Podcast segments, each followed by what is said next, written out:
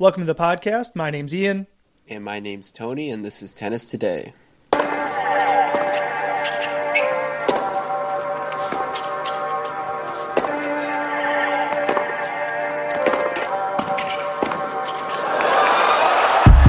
Oh, about that.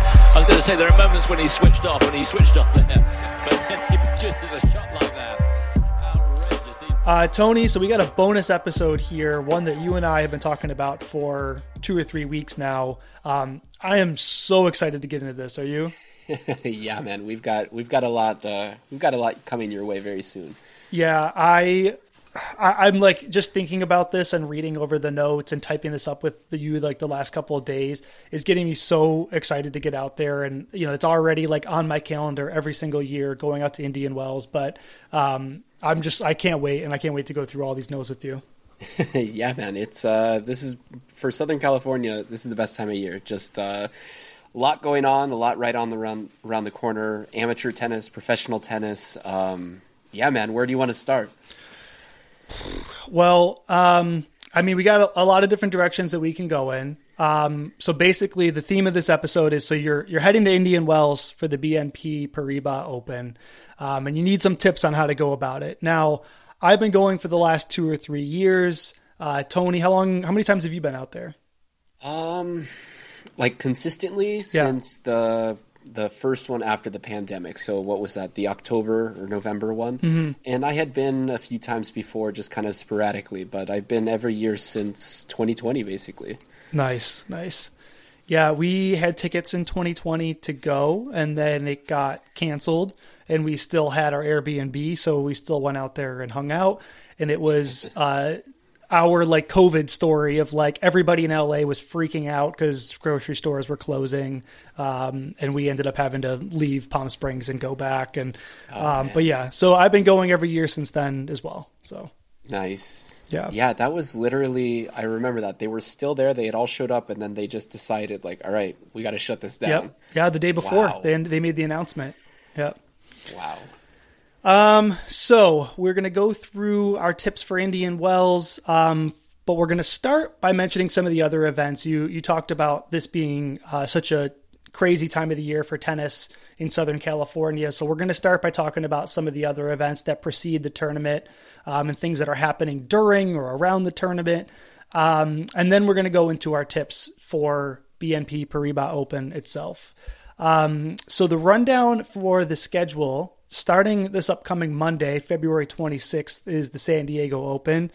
Um, that runs until Sunday, March 3rd. That's at the Barnes Tennis Center down in San Diego. Um, the draw used to basically be like a mini WTA finals. It was almost the entire top 10 that was there. This year, the draw is a little bit weaker. Um, top player is Pegula, and the only other player that was in the top ten was Muchova. But I just saw that she posted with a uh, she had a wrist surgery, so Yep. it's likely that she's out. Um, so only one top ten player there right now, which is a, a bit of a bummer for an event that was really starting to find its footing. Um, we both got media credentials. I don't think I'm going to make it out there, but you've been there before. What's uh, what's San Diego Open like, and what's Barnes Tennis Center like?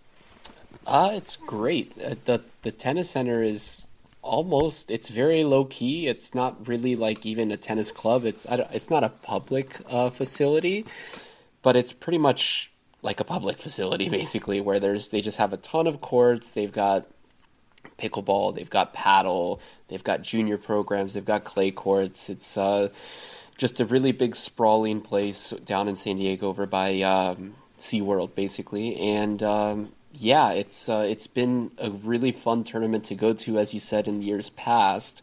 It was scheduled later in the season to where it was pretty much I think the best year was when it was just before the WTA finals, which was in Dallas. So pretty much anyone that was playing in the WTA finals was in San Diego as a warm up event. And uh, yeah, it's such a cool venue. The tickets are very inexpensive. I mean, like front row, main court for sixty-five to seventy dollars, um, and then there's they just play on that stadium, and then another court which is general admission, which we'll talk about later, how to get good seats there. But for bang for your buck, it was like one of the best events that I've been to. Not a lot like amenities wise, because it's just basically going to the court, but like player interaction, autographs, pictures. It's it's definitely the easiest. Nice, yeah. Um, bummed I'm not going to get down there for it because it, has been coming. It's been going there for the last few years, and um, you know I've seen you posting from there and the access that you have to the players. So definitely yeah. bummed that I'm not going to get there.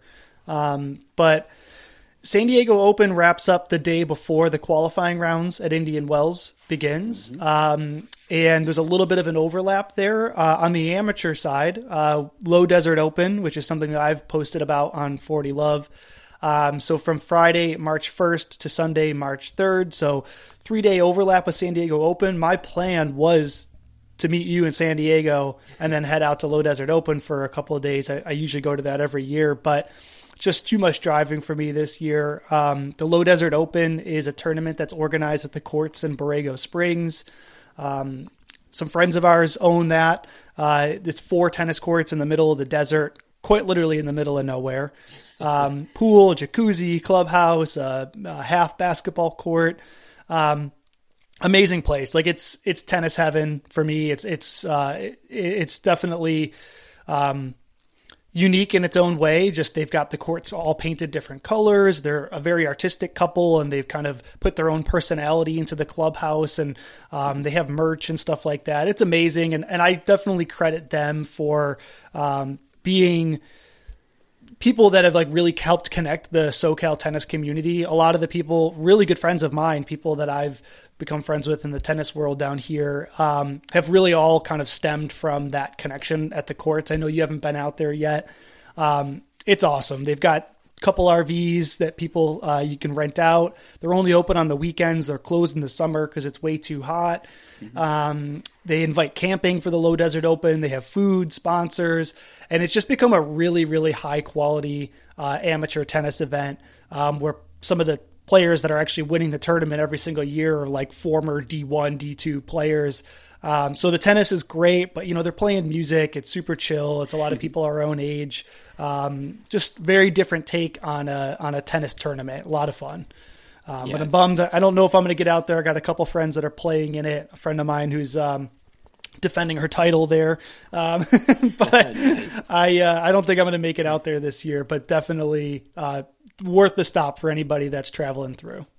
Absolutely. If you look at uh, any of the major tennis brands, it feels like uh, all of them had made a stop there at one point or another to do their photo shoot. It's uh, yeah. very distinct, very aesthetic. They do a great job, and I love that you mentioned that the, just the the connections that they create for people. Because I've never been there, but they every summer do a uh, a ladder. I think they call it Summer Smash or Summer Slam or something like that and uh, I'm usually in the mix on that, and I've just met so many people through that. Um, yeah, shout out to the courts. Uh, I'll get yeah. there someday.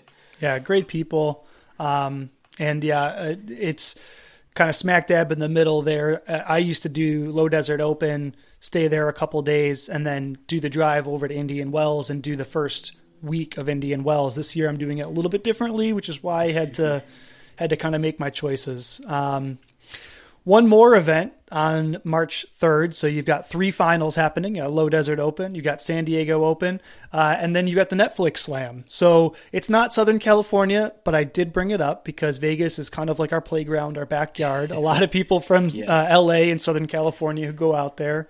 Um, so the Netflix Slam is happening at the Mandalay Bay Resort. It's the first live streamed Netflix tennis tennis uh, exhibition match, and it's going to be between Nadal and Alcaraz. But as you and I were just talking before Breaking hopping on. News.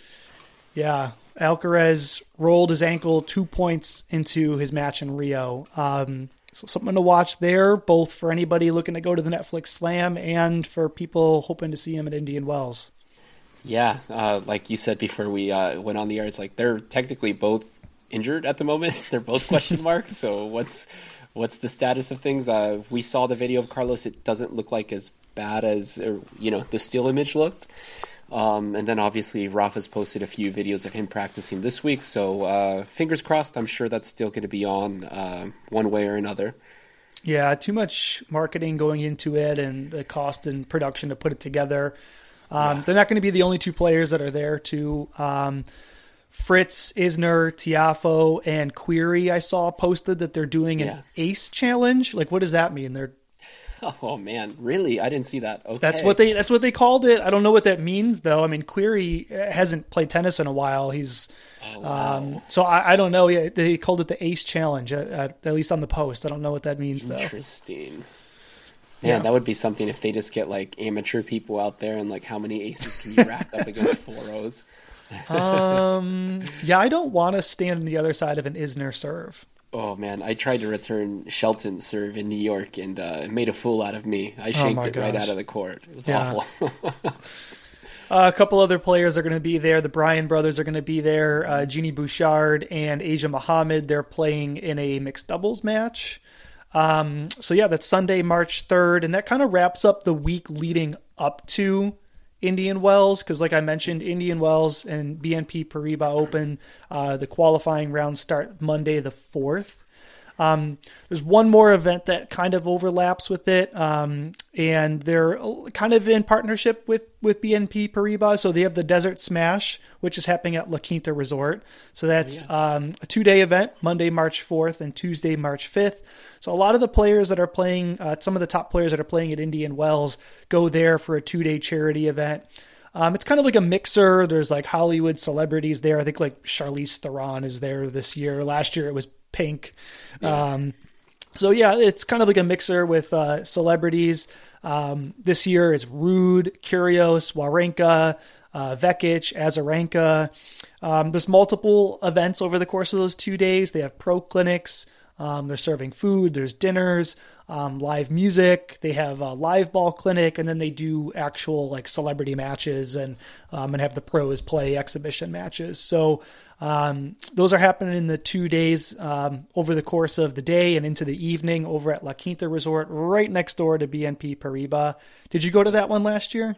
I was there. It was a good time. That was uh, actually so. That was a f- about a month and a half after I had surgery. It was the last day I had a cast on my arm, uh, and I was just. I remember being out there like taking pictures with Frances and Casper, and I've just got this huge cast on my arm. And they're like, "What's going on?" I'm like, "Dude, it's coming off tomorrow."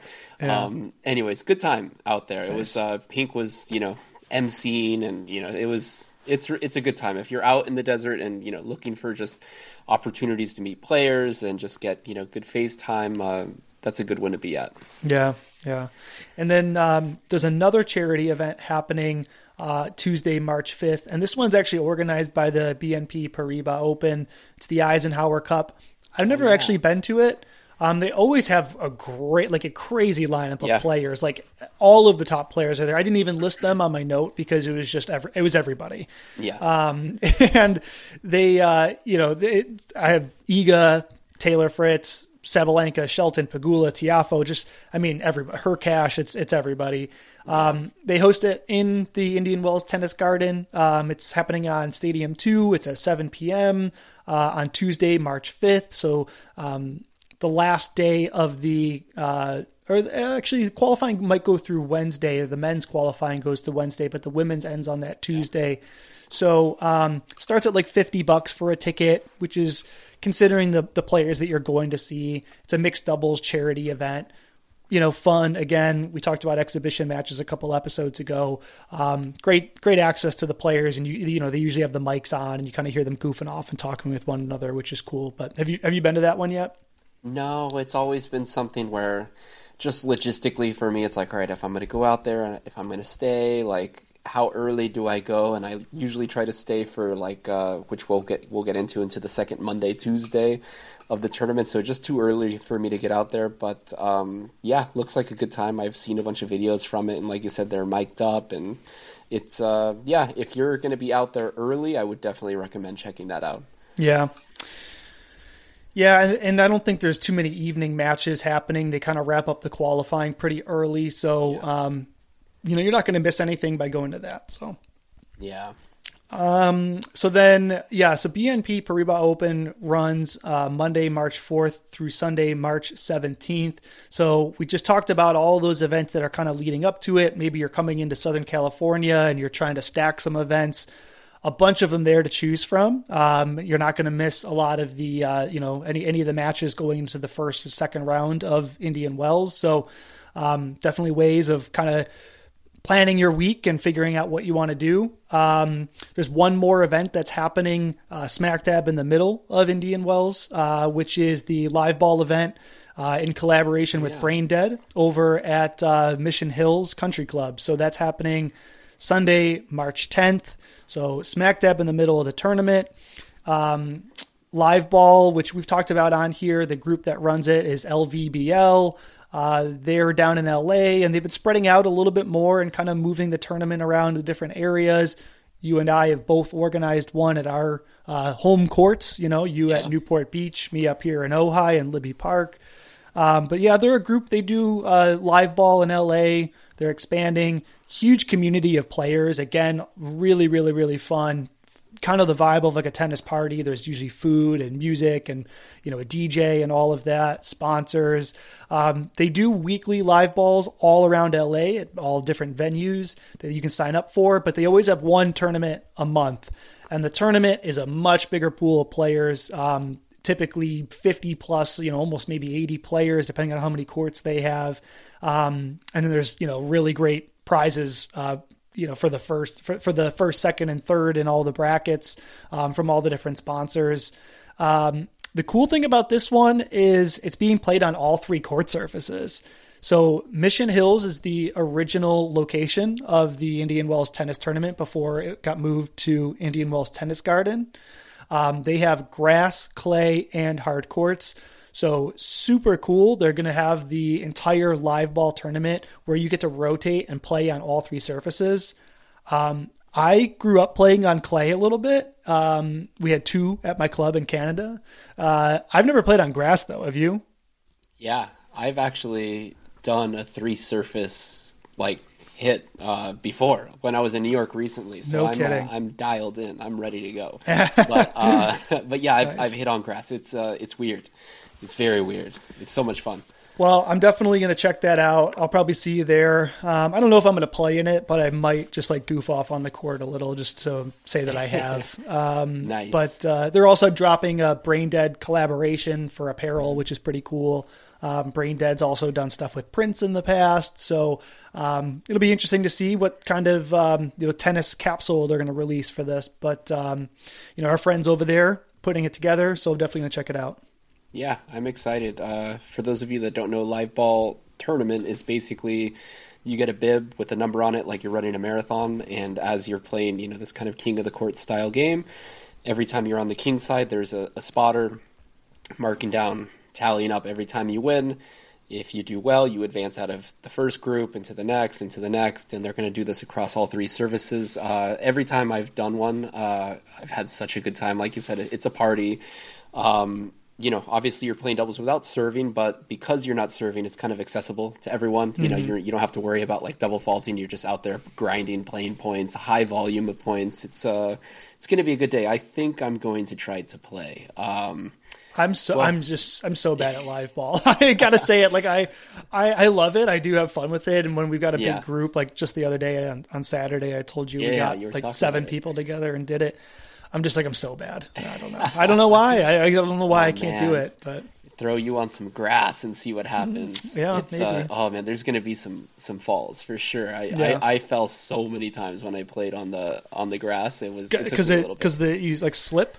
Yeah, you start Mm. like if you get out like going out wide to like your forehand, you know, you can usually stop yourself on your right foot, but like I tried to do that and push off and go back and I just legs Oh. went right out from underneath me. It was uh it was pretty fun. Nice. um.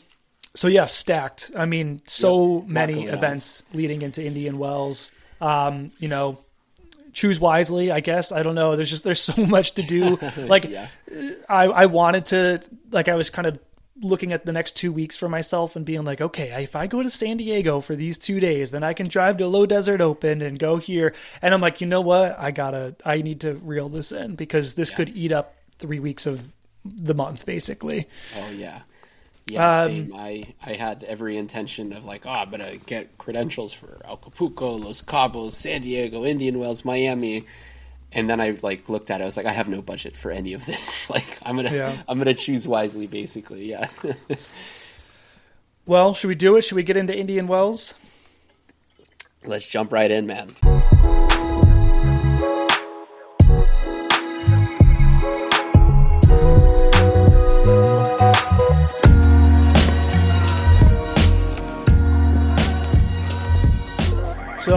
Decided to break up our tips into three different sections.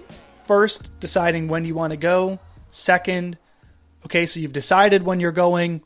What's next that you need to know? How do you prepare for it? Where are you staying? What are you bringing? Um, and then the last category is tips for while you're there. So you're at Indian Wells. How do you get the most bang for your buck? Where do you sit?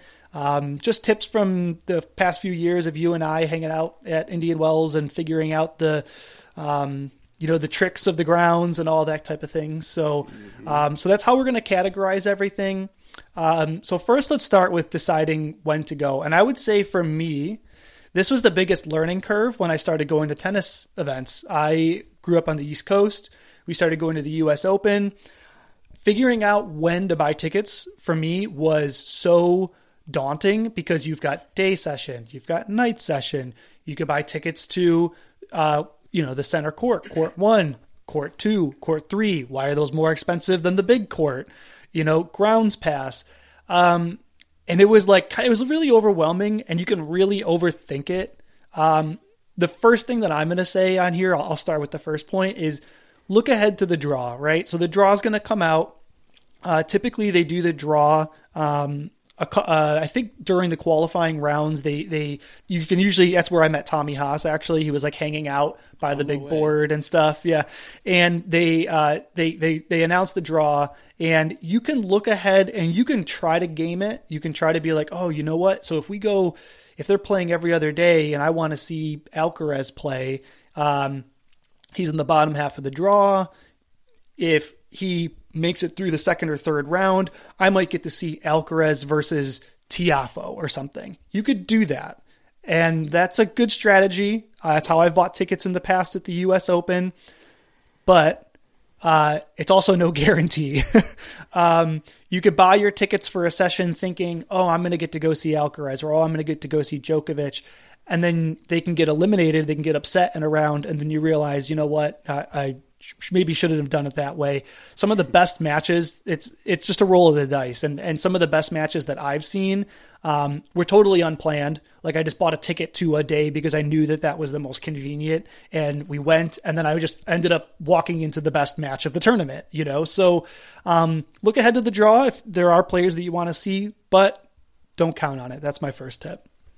Yeah, and uh, I, I, would say this is specifically towards slams and 1000s because in, in that format with the large draw, the players will play every other day. Smaller mm-hmm. tournaments like San Diego, it's pretty much every day.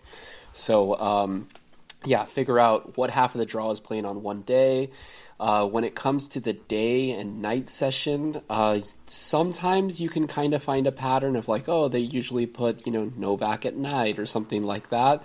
But you actually don't know until like 5 6 p.m. the day before. Mm-hmm. so it's it's kind of a waiting game in some in some cases. If you're going to pick and choose where you know where you're buying your ticket in stadium 1 and when basically. Yeah.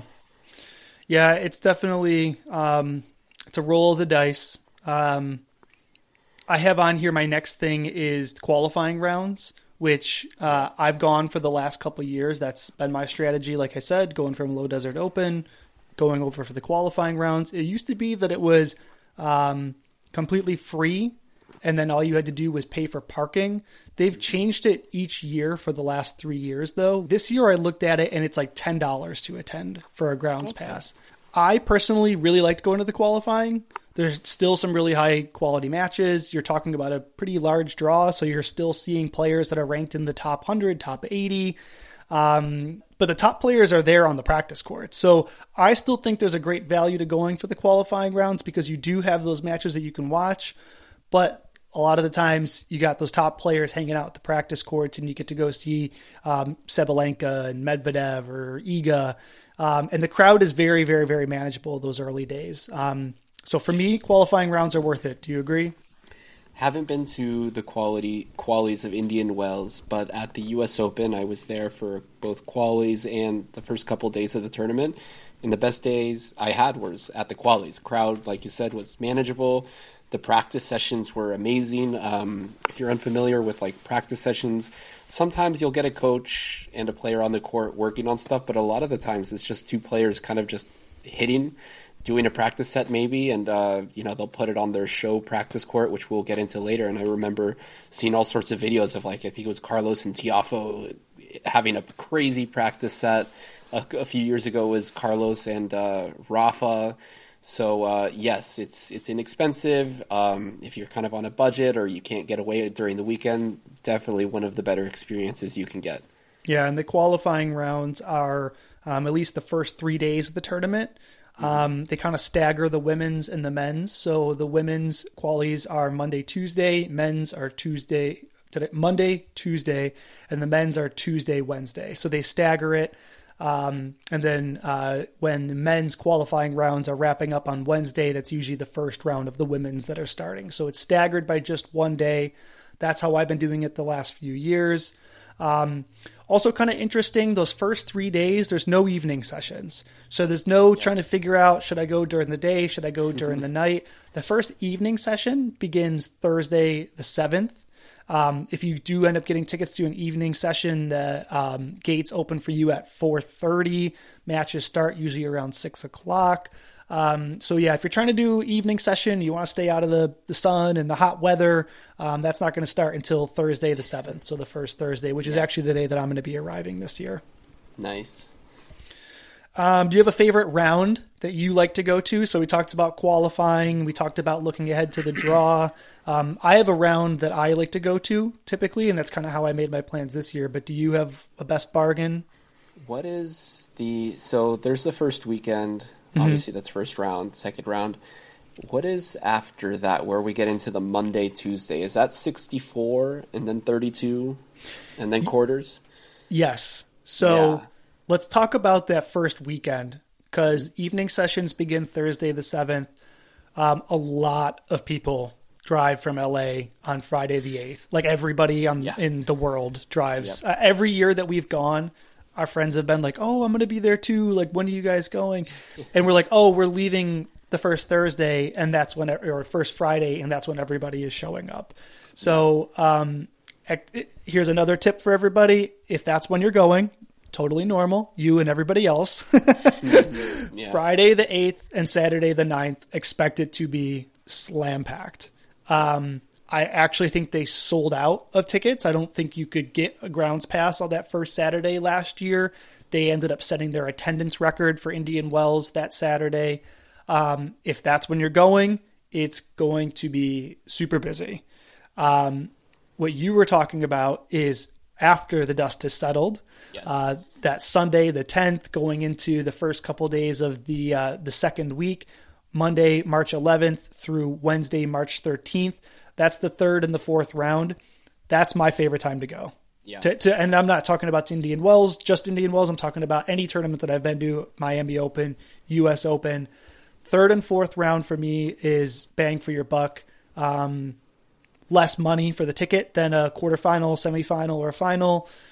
You still get matches on almost every single court at the grounds, and the crowd has kind of tapered off in that second week. Um, is that what you were going to say as well? Hundred percent. Yeah, that's also like when the seeds will start to run into each other. Yep. Um, yeah, that's definitely. I, last year I did first round through quarters. Basically, I was there like for like a week, and uh, yeah, that once that first Saturday hit, it was like in. I was even there early, and it was yeah. just chaotic. Um, and I mean, love to see that.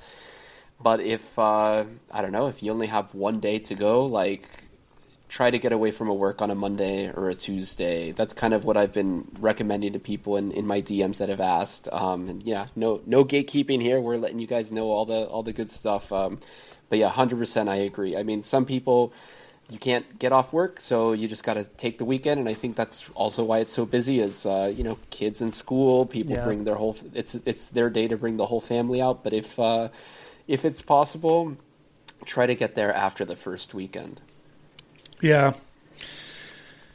Yeah, and we got one more thing here about um, deciding when to go. Um, I'm fortunate enough that my dad and I, this is something that we've bonded over. This is our thing every single year. Him and I, um, he's he's my partner in this. We're total tennis nuts, and we go and we can we can get there at 10 a.m. You know, he's on his phone, and I'll get up. You know, I'll wake up and roll out of bed at the Airbnb and he's already like, okay, Alcaraz is on at 10 o'clock. You know, like he's, he's ready to go. nice. Like he's with me. Oh, he's stoked. Awesome. He's ready to get out the door and he'll stay there till, you know, 10 o'clock at night.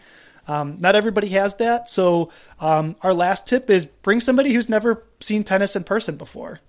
Yeah, that's uh, that's actually a really awesome experience. You know, having been to a bunch of different events, is seeing someone really kind of take it all in for the first time. Of like, oh my god, look at the shape of the ball, look at the footwork. It's uh, it's really cool to see. Yeah, I I have some friends up here that um, they've always brought their kid, and that's how they've introduced their kids to tennis.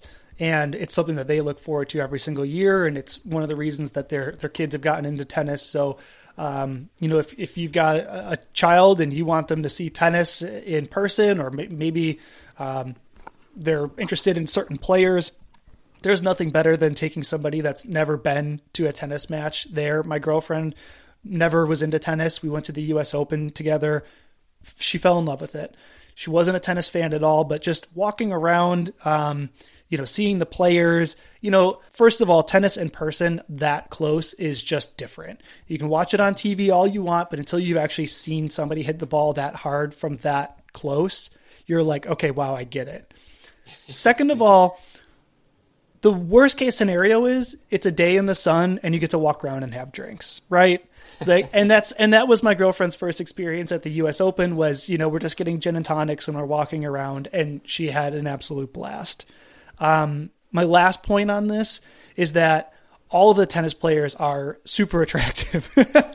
like, like yeah. you see them on TV and you might think like Kokkinakis or like Badosa is attractive. And then you see them in person or you see any of them in person. You're like, these are like athletes. Like they are attractive and it is, it's just awesome to see them in person. So yeah, yeah, that's a good shout out. Um, uh, yeah, a hundred percent. I, I, I agree. Watching tennis on TV is, is pretty good, but something just doesn't quite translate the same as seeing it, you know, in person, energy of the crowd, especially if you can get down to a good seat, courtside level. Um, yeah, and, and you don't even have to be a, a diehard. I'm gonna sit, you know, I'm gonna sit courtside the whole day and watch every single match on this, you know, because I have a good seat. Uh, there's people that casually go and have a great time. Like I said, just have have drinks and uh, just kind of chill and put on a nice outfit, take some pictures. It, it, I've seen all kinds of different people come and have a great time. I've never seen anyone not having a great time at Indian Wells or any tournaments. So, um, yeah, it's. Uh, I'm so excited actually now. Now just talking about it. no. Anything else that we need to cover as far as deciding when to go or what tickets to buy? I think we covered it pretty good. Um, well, uh, what tickets to buy? Grounds pass? Do I need to get into Stadium One? Do I need to get in? What's uh, what does that even mean? Well, what's your opinion on that? Oh, so what I've been telling everyone is if if you really want to see like one player in particular, and that happens to be a Novak, a Carlos, an Iga, a Sinner, that's going to be a Stadium One. Like you have to basically buy your way into Stadium One. Uh, it's going to be the most expensive ticket. It's the biggest stadium. Obviously, you can get a nosebleed. Um, have you sat up there? No, I haven't. But I will say this: it isn't the most expensive ticket sometimes because sometimes, the smaller yes. courts, Stadium Two and Three, a lot of the times ends up costing more for an assigned seat because it's a smaller, more intimate setting. That's the case for Grand Slams too, like U.S. Open, mm-hmm. Louis Armstrong, and the Grandstand. Because it's such a small, intimate setting, you're still seeing incredible tennis. A lot of the times, those end up being more expensive than Stadium One. Yeah, that's that's a good point. Good catch. Um, uh, but yeah, I've I've sat in the nosebleeds before. That's how I saw uh, Roger play Tommy Haas actually, and that was like really nice. cool. That was that was my first experience at Indian Wells actually, and uh, I was way up there. It's high up, but it's still pretty good. It's like and it's actually really interesting, even if you don't have a seat, just to get up there and take a look around because just the backdrop of the mountains and the desert. It's it's something to see. But um, yeah, if you're really you know if you have one day and you really want to see a, a player in particular get yourself a seat in Stadium 1 or Stadium 2 is usually pretty good. That's where you'll get maybe a 5 through 10 in the world or usually I feel like no matter what he's been ranked Andy Murray's on Stadium 2 all the time. Uh, a Stan Wawrinka will go on a Stadium 2. Um, that's general admission. So how it works is basically if you buy a ticket to Stadium 1, this also counts as a general admission ticket. You're not just allowed to just go into Stadium One. You can go wherever you want. If you have a general admission or a ticket to Stadium Two, you are not allowed into Stadium One. Is how that kind of works. I don't know if I worded that properly. No, yeah, you got it. Okay, but yeah, it might be a little confusing. But basically, if you get yourself a seat in Stadium One, you can go anywhere. Basically, um, Stadium 2, you can purchase, there are seats for sale. Um, they're usually really good seats. They're just in the lower bowl. Everything else is general admission. Stadium 3, kind of the same thing. Um, but yeah, my, my thing is like, I usually just do a grounds pass, um, unless there's like a complete, I, I'll usually wait for the draw, kind of like how you said because last year I was on a grounds pass or I had the intention of getting a grounds pass, and then it was Shelton versus Taylor Fritz in like round two, and I was like, oh, you know what? I need to get into Stadium One to go see that. So a little bit is, is sitting and waiting. Um, also, if you know you're on a budget and you're kind of like, you know what, I, I can't afford to get a good seat to go watch Carlos. You could see him on the practice court. You can see mm-hmm. Rafa on a practice court too, just with a grounds pass. So, um, it really kind of depends on what you're looking for, but uh, I'd say you're good with just a grounds pass or uh, an assigned seat. Uh, I liked your note of having an assigned seat gives you sort of a place to chill and rest because uh, on the outside course, once you get up, you've you've lost your seat basically. Yeah. So that's a very uh, that's a good tip actually.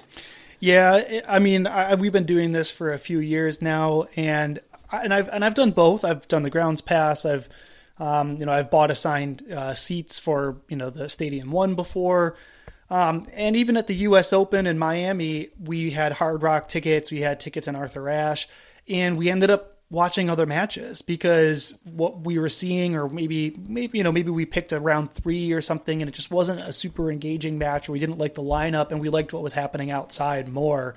So I've been on the other side of that, where I've spent a lot of money for a nice seat and then been like, you know what, I don't even want to watch this match. I want to go, I want to go watch so and so practice right now. Um, it's not to say that that's always going to be the case. There's going to be great matches. You never know which match is going to end up being the match of the tournament, but yeah, I'm definitely like team team grounds pass. I've had more luck just buying a grounds pass.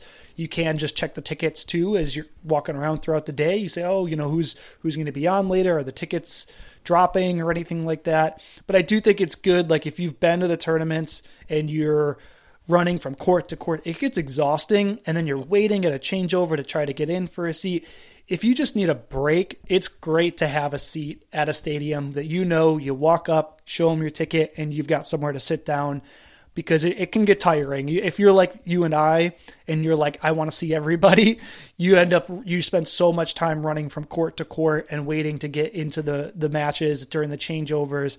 Um, and it can get tiring. So I do think it's nice to have a home base somewhere that you can kind of bank on sitting down and relaxing every once in a while.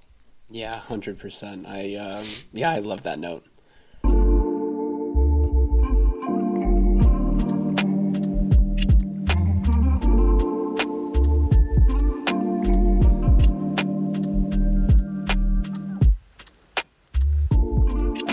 Um, all right, I think that kind of wraps up deciding when to go. Yeah. Mm-hmm. All right. So let's dive into okay, so you've decided what tickets you're going to buy um, or you decided what days you're going to be there.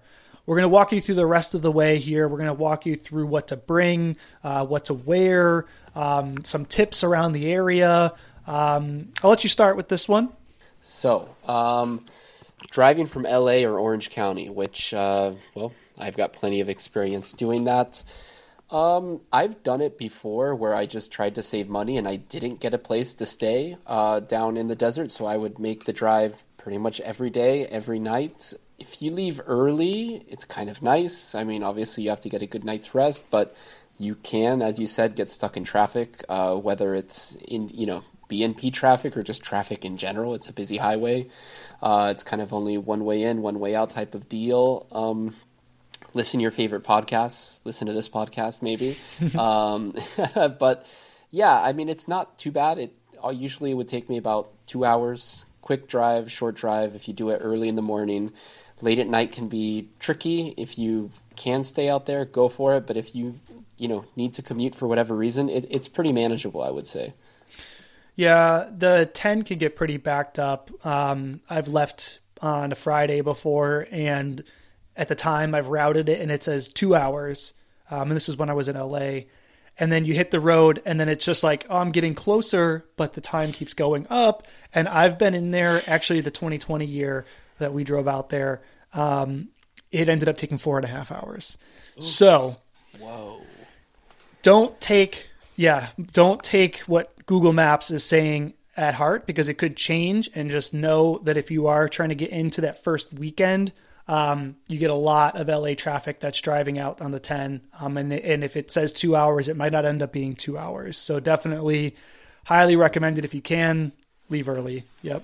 Yeah, leave early or go, you know, have a long dinner somewhere. Let every let everyone pass you up. I guess in that case you would you would have been stuck anyways. But that's uh, that's awful. Luckily, I've I've never been in in that situation when I was driving back and forth. I was pretty pretty lucky. Um, but yeah, you know, bring pack some snacks in the car, plenty of water, all of this. Like you'll you'll be all right if you don't have a place to stay. Um, when you go out there, have, do you usually is there an area that you like to stay or no?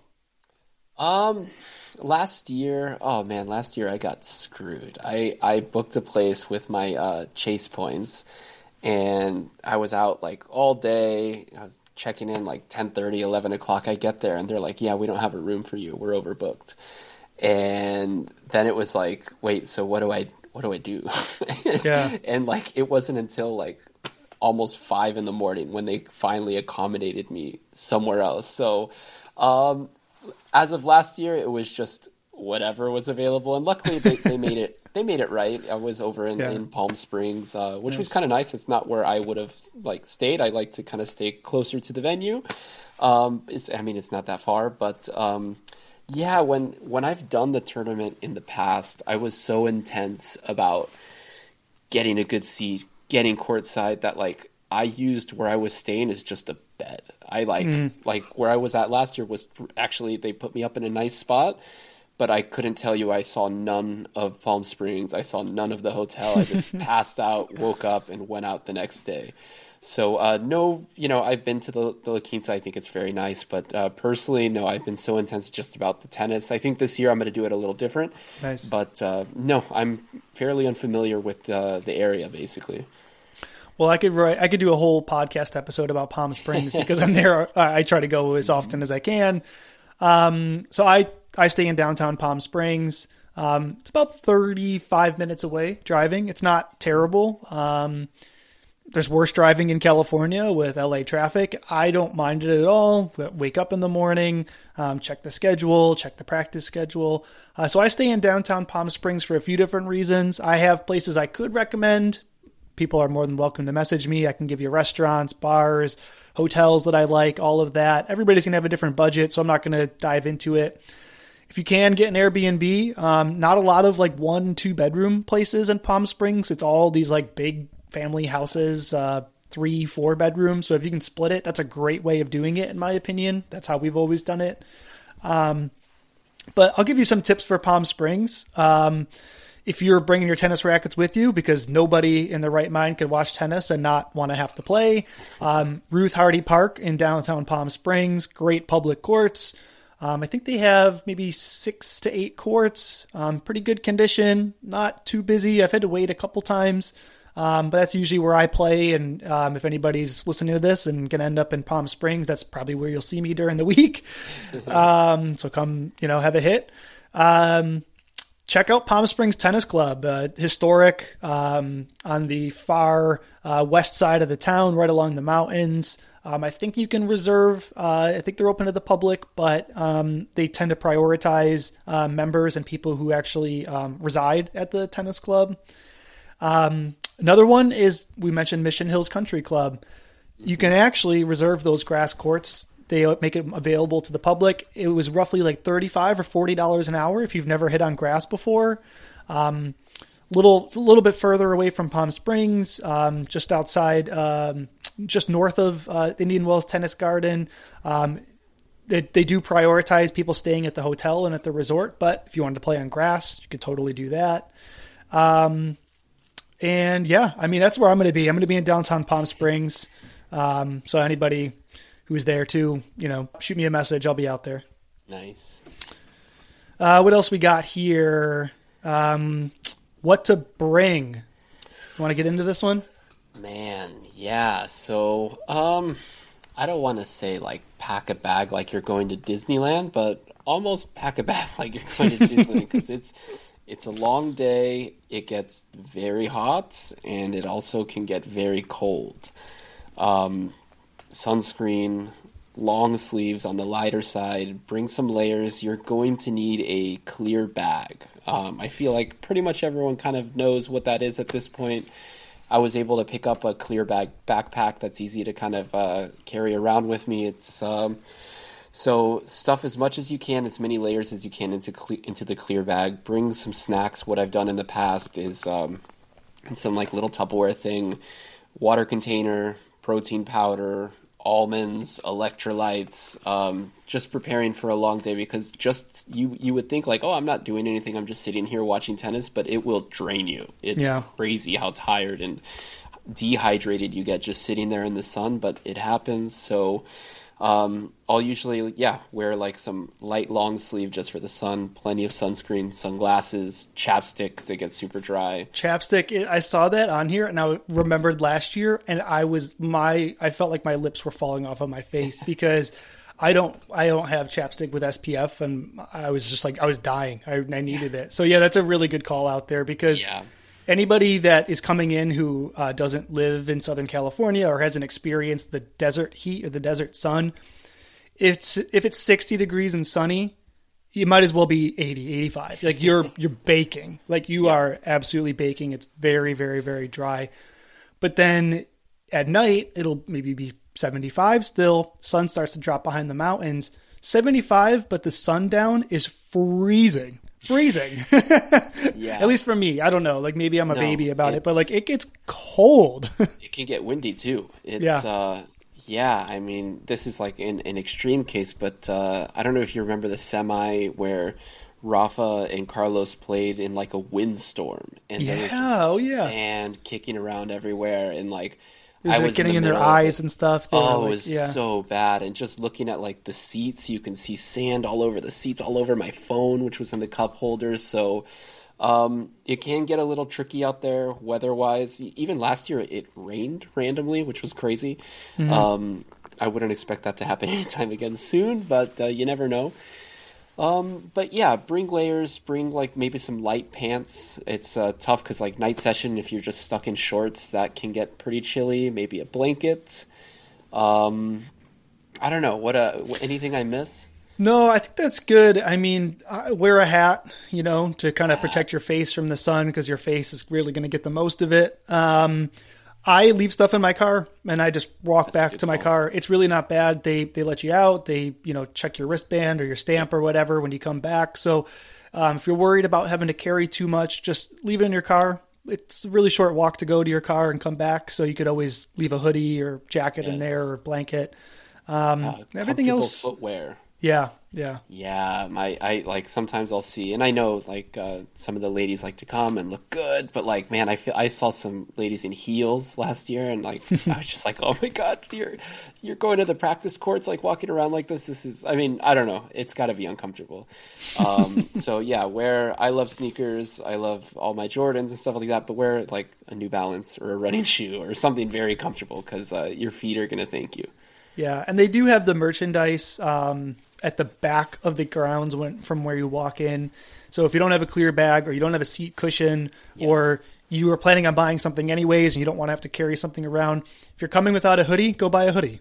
You know, you get there's there's your hoodie. So Um, oh, random question. yeah, see a lot of people that look like they came straight from the court Mm-hmm. to watch tennis. Full kit. Usually it's older dudes, like Yeah. full kit, court shoes, whole thing. Yeah. How do you feel about that? So they're they're like cosplaying being like on the court basically. I don't know, dude. It's so far. I, like I literally. I don't know if I've seen it. I oh yeah, I've seen. I saw a ton of it last year, where it was like just straight up the dude in a full Fila kit, like, and I was just like, Yeah, sure. Is, did he just come from playing, or is he just like so stoked that like Maybe- I'm gonna wear? Maybe he's hopeful that they'll need a substitute or something. I don't know. Right.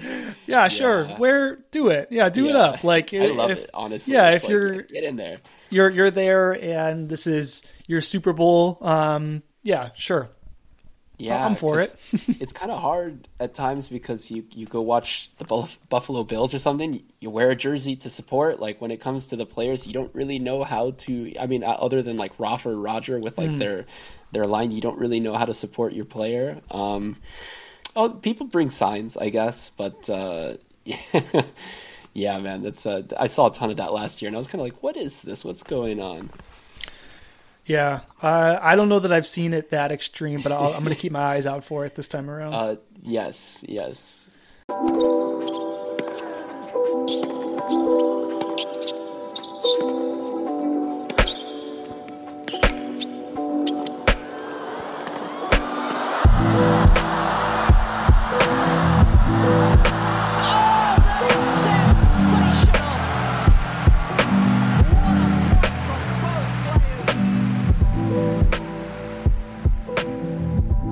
Let's talk about your on the grounds now. You're there.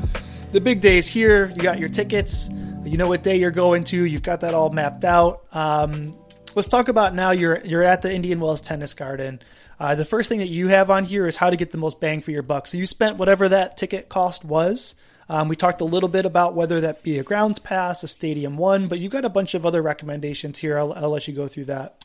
Yeah, so how I've done it in the past, just going with a grounds pass. Um, even if I had a ticket to Stadium One, usually the first couple matches on in like the main stadium are kind of like whatever. Like the the good action will be on a Stadium Three or you know a Stadium Seven or something like that. So um, my move would just be there, like not just like arriving, but be at the gates when the gates open because. Um, I'm pretty particular about where I'd like to sit.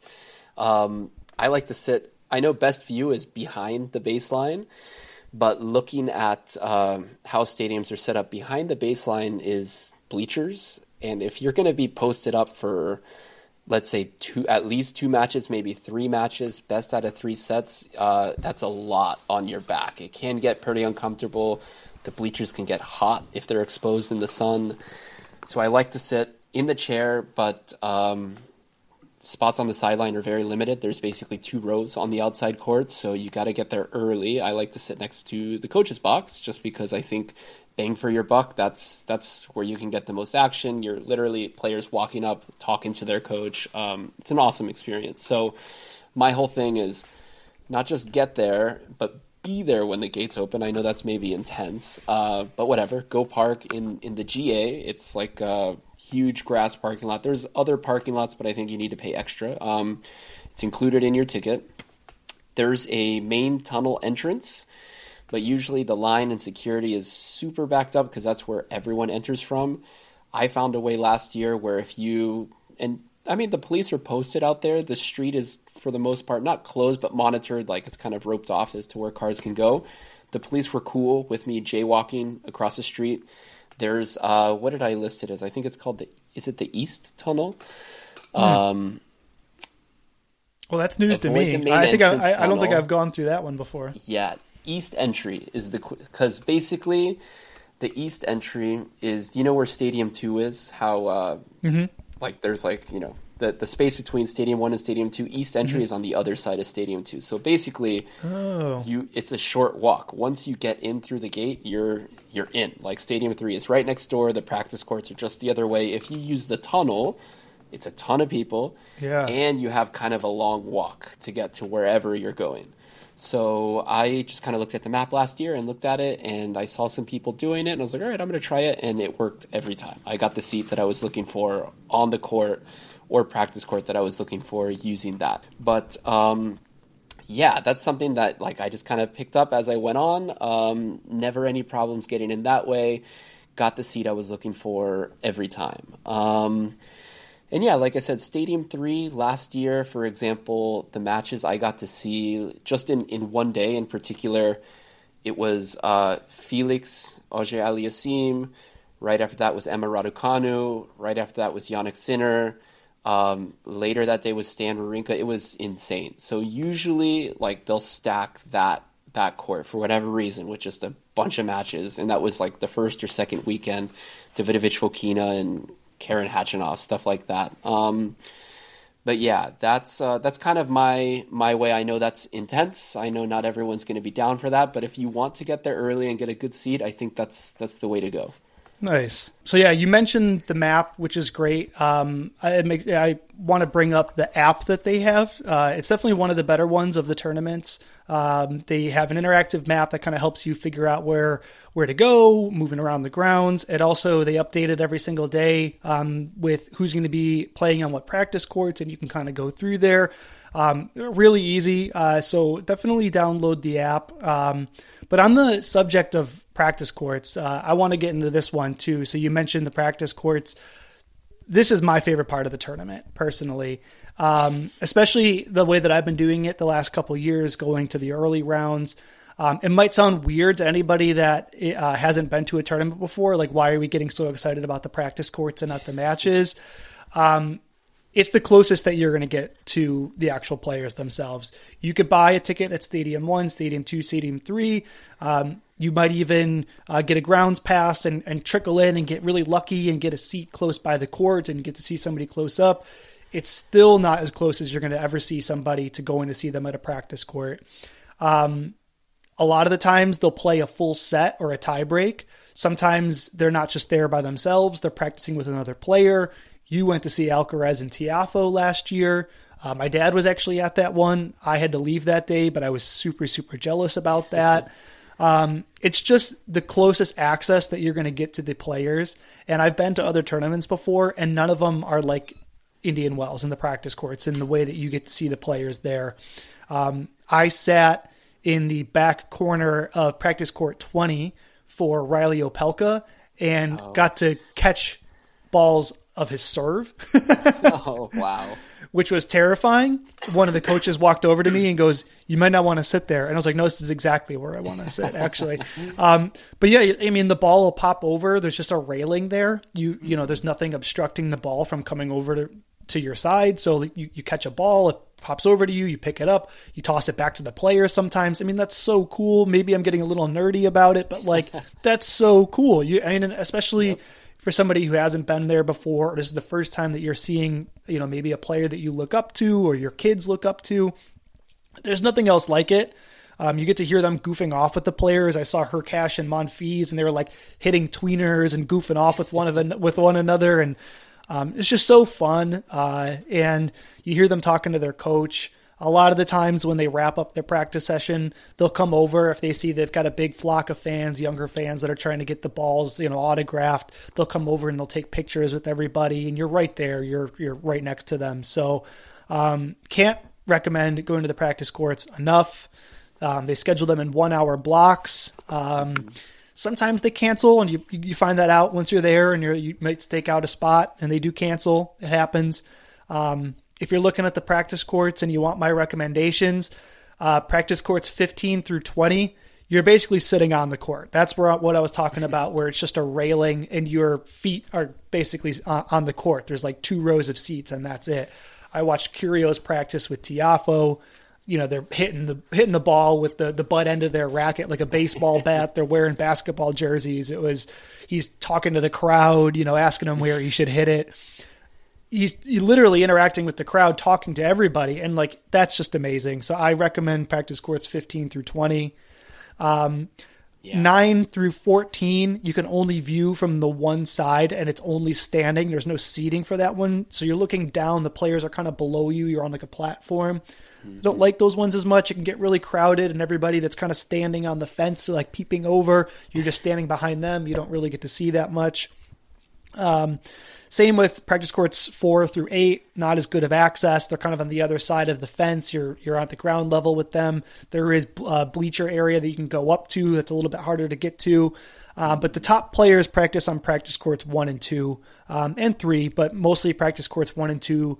Much more bleacher seating there. That's where you're going to see the top, you know, top Yep. five, top six players in the world. And um, if there's a really, really, really big draw for somebody, sometimes you'll see them on a smaller stadium, which is where you saw Tiafoe and um, and Alcaraz.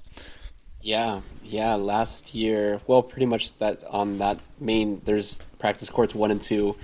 There are bleachers. It's it's actually pretty limited. So when I wanted to see Carlos, um, I think last year was Carlos and uh, Dan Evans.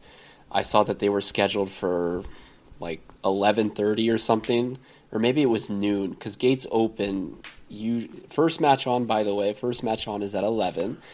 Gates will usually open about an hour before, but sometimes they'll get open earlier than that. So that's what I mean by just being there early. But anyways, so I knew okay, if I'm going to try to get a good video of Carlos, I need to get there to a practice court because there's no way I'm going to see him like on Stadium One. There's no way I can afford that seat or even sneak into that seat. So um, yeah, if you're looking to catch Novak, Carlos, fingers crossed, Rafa's there.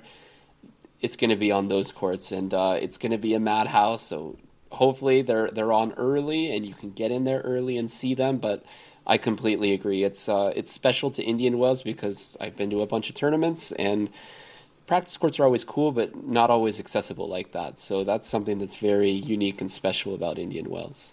Some of the players um, like to get out there really early and kind of avoid the crowd. I know that was the case with uh, Rafa. He was on at like 10 a.m. like before the gates opened on one of the days that I was there, um, and he was like practicing on like a private court with Tommy Haas. I was like, come on. Um, Yep. But uh, if you missed somebody, a lot of the times they're scheduled more than once. They'll be out there playing. If they're in the doubles draw, they'll be out there with their doubles partner. Um, the players all they, they kind of they all kind of fight for court time on the practice courts. So they try. They're only out there for one hour. So that's a lot of the times not enough for them. So you might actually get a player who is um, on a practice court, various practice courts, two or three times throughout the whole course of the day. So if you wanted to see, um, you know, Rybakina, she might be on at 10 a.m. at practice court one. She might be on at 2 p.m. on another practice court. So you just got to take a look. You got to look at the schedule. They change in real time on the app during the day. So sometimes Rybakina or somebody cancels and another player gets plugged in there and they get an extra hour in there. So just keep an eye on it. Um, if you miss somebody, you'll get another chance to see him most likely.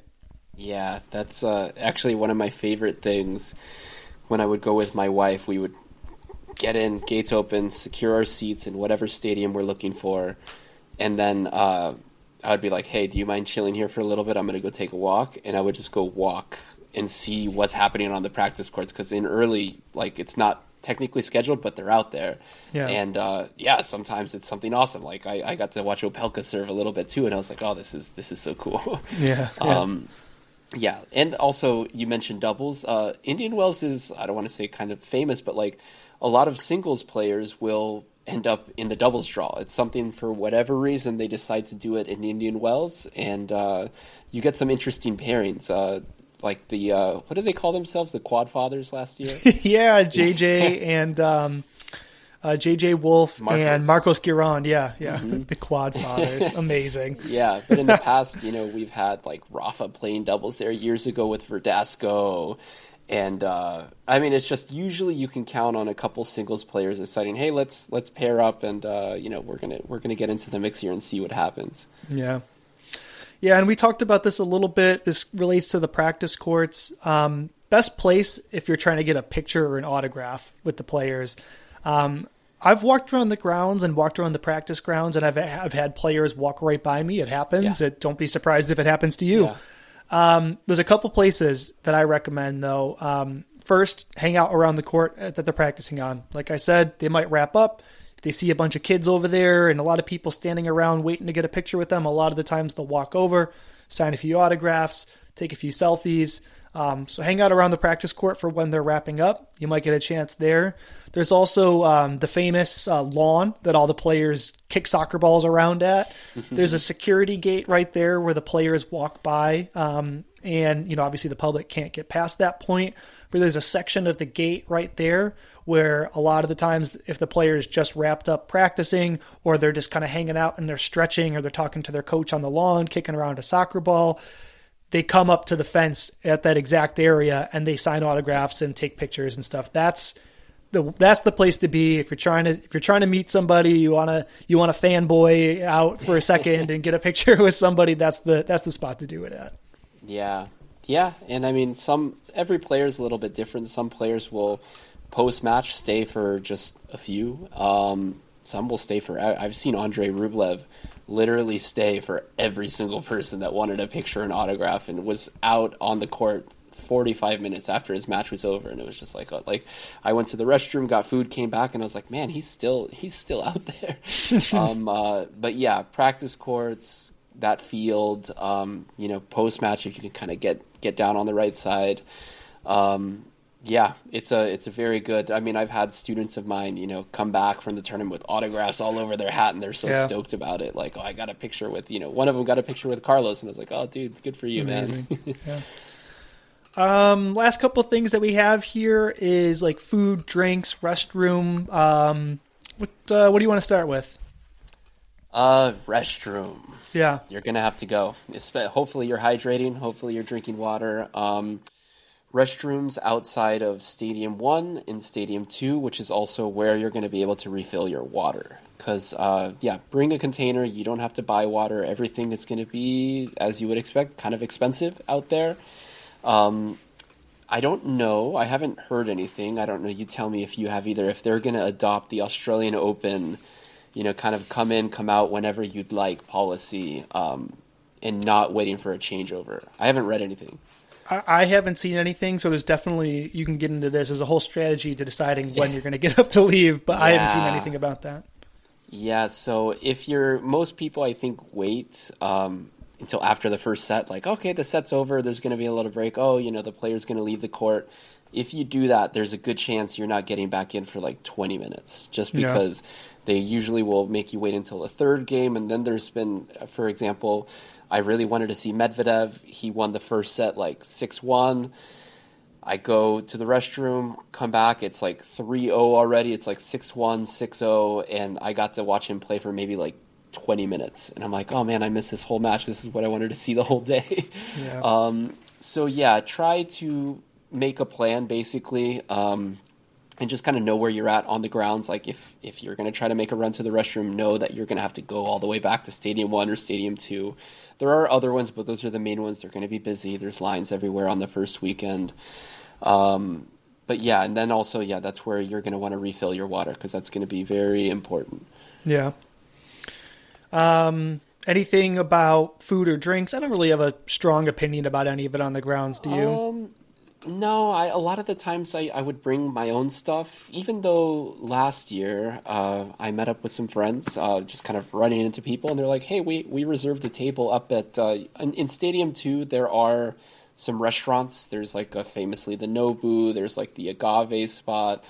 Um, and actually, if you're looking for a place, if you don't have a seat in a stadium, if you're looking for a place just to chill and take a break, it, it is. It can get kind of expensive, but if you want to just go have a drink at a bar and not be in the sun, like that's a good option. So I, it's something that I had never thought of or done before, but I just kind of joined some friends that had a table, and uh, yeah, it was. I mean, it wasn't that much more expensive than getting food from like the food court area, which um, can be tough because one you got to wait in the line to get the food and then you got to go there's the, the tournament does well to have trees and shaded areas for the tables but a lot of the times they're just packed and full um, they do stuff with music usually you can count on sitting out there and being like oh it's the the bryan brothers playing you know Yeah. jamming out like um, but yeah, it, it can get a little rough if you are there with a couple people. You know, teamwork. Have someone order the food. Have someone else get the table. Find a spot in the shade so you can kind of chill. Yeah, I would say the only really I'm not going to sit here and say, "Oh, you got to go to the Nobu" or what. I don't care. I No. like like I said before we hopped on today, like the food is just like the utility of it. Uh, For me, I just want to be there. I want to watch more tennis. Any time spent eating or away from the court is tennis that I'm missing. My suggestion is buy stuff that you can carry with you. Just get a burger, get a hot dog, something like that. Something easy that's not messy. Bring it with you and bring it wherever you're going to sit down. Um, I just want, yeah, I mean, that's it for me. I don't care. There isn't like one place that's better than the other. It's all kind of expensive. Um, it's not that important to me. I just want to watch more tennis. there was a, a match last year. It was Rublev. This guy was like eating nachos or something, and they they asked him to like, "Can you quiet down?"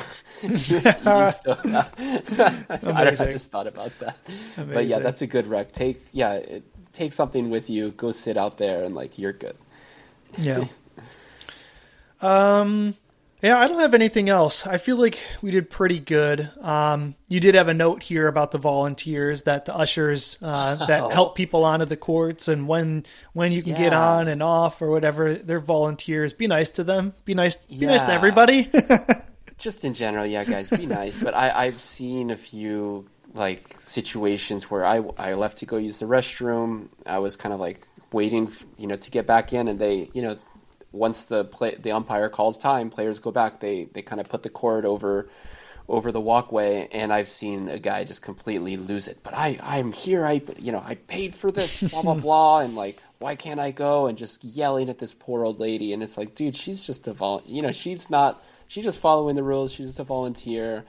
Um, also, little side tip because sometimes if you're on an outside court and there's a really good match, good players going on, the seats fill up, so they don't just open the you know the curtain and then everyone just comes and goes. The the the um, usher will basically kind of count and be like, okay, there's one open seat here, there's one open seat here, and then then let in like the minimum amount of people so it doesn't get crowded. and They need to pull everyone out once the play starts. So if you're on a very crowded outside court and you're going to go to the restroom, my experience, let the usher know, say, hey, I'll be right back. Because there's been times before where I left. As I was coming back, they're like, no, there's no space. And I'm trying to tell them, like, no, no, no, actually, I have a seat. Like, I'm there. But they're like, well, I didn't see you. And it's just like, it became a whole thing. Obviously, they're volunteers, be nice. But um, yeah, that's that's a thing. Treat everyone with respect. And uh, it's interesting how the whole tournament is run. All the drivers are volunteers too. Like, pretty much everyone that you see um, is a volunteer. And it's if you're if you're retired and just want to be involved in the tournament want to get free access to the tournament because how it works is you you basically select which job which department you would like to help in and you get like a credential. And you have to volunteer x amount of hours and then the rest of the time you can use that credential and just go watch matches. So a lot of uh, people even not retired a friend of mine uh, she's a lawyer she works remote she just gets like 10 days off in a row volunteers and just enjoys tennis so Nice. um, if that's something that you're ever interested in uh, look that up it's uh, it's a great experience if you have the time Yeah. Yeah. Oh, well, and the last tip that I have here is if you're going to be there on the days that we're there, come find us. Come say hey. Send us a message. Let us know where you're at. Um, Tony and I will be there. I'm going to be there the 7th through the 14th, I believe. I'm, I'm there for a whole week. oh my god nice. I mean, I, I don't know if I'm going to be on the grounds every single day, but right um, but yeah, I'll be there for a week. So send send me a message. Um, you know, I'll come say hey, uh, watch some tennis with Yeah. you. Yeah, same. I like in years past because I mean, if you followed my account, you kind of know it used to be just me getting a really good seat and recording point play. Basically, I do less of that now. Um, and yeah, I'll, I'm less intense about like having to be there on the court now. So a lot of the times I had people DM me, and I'm just like, "Hey, dude, I'm not, I'm not leaving my seat. I'm sorry." um, so yeah, I'll be down to chill a little bit more. I'll be out there for uh, you know round 64, round of 32, maybe even the quarters. Um, Nice. but yeah, it it should be a good thing. Anyone that pretty much is into tennis, um, Instagram or not, like is gonna be out there. I've ran into so many just coaches that I've kind of crossed paths with throughout the years and be like, "Hey man, how you doing?" It's uh it's a big gathering of tennis. It's it's awesome. Yeah. Well, I can't wait. Talking about this has made me even more excited. Um, yeah, I can't wait. I feel like we got everything. We're missing anything else? Uh, I don't think so. Well, hopefully everybody finds this helpful. Um, should be a little bit of information in there for everybody. I learned a couple of things. I didn't know about that extra gate, that extra tunnel or whatever. I got to get over there. There's, uh, no, every entrance. Yeah, I'll I'll post a thing of the map. But yeah, I've I've gone through every entrance, and that one is uh is the best one. It's Nice. just right right where you want to go. Good to know. Well, let us know what you think. If you got any other questions that we didn't cover on here, send us a message. Um, and hopefully we'll see you out there. Tony, it's been fun. Yeah, again. All right. See you guys. Later.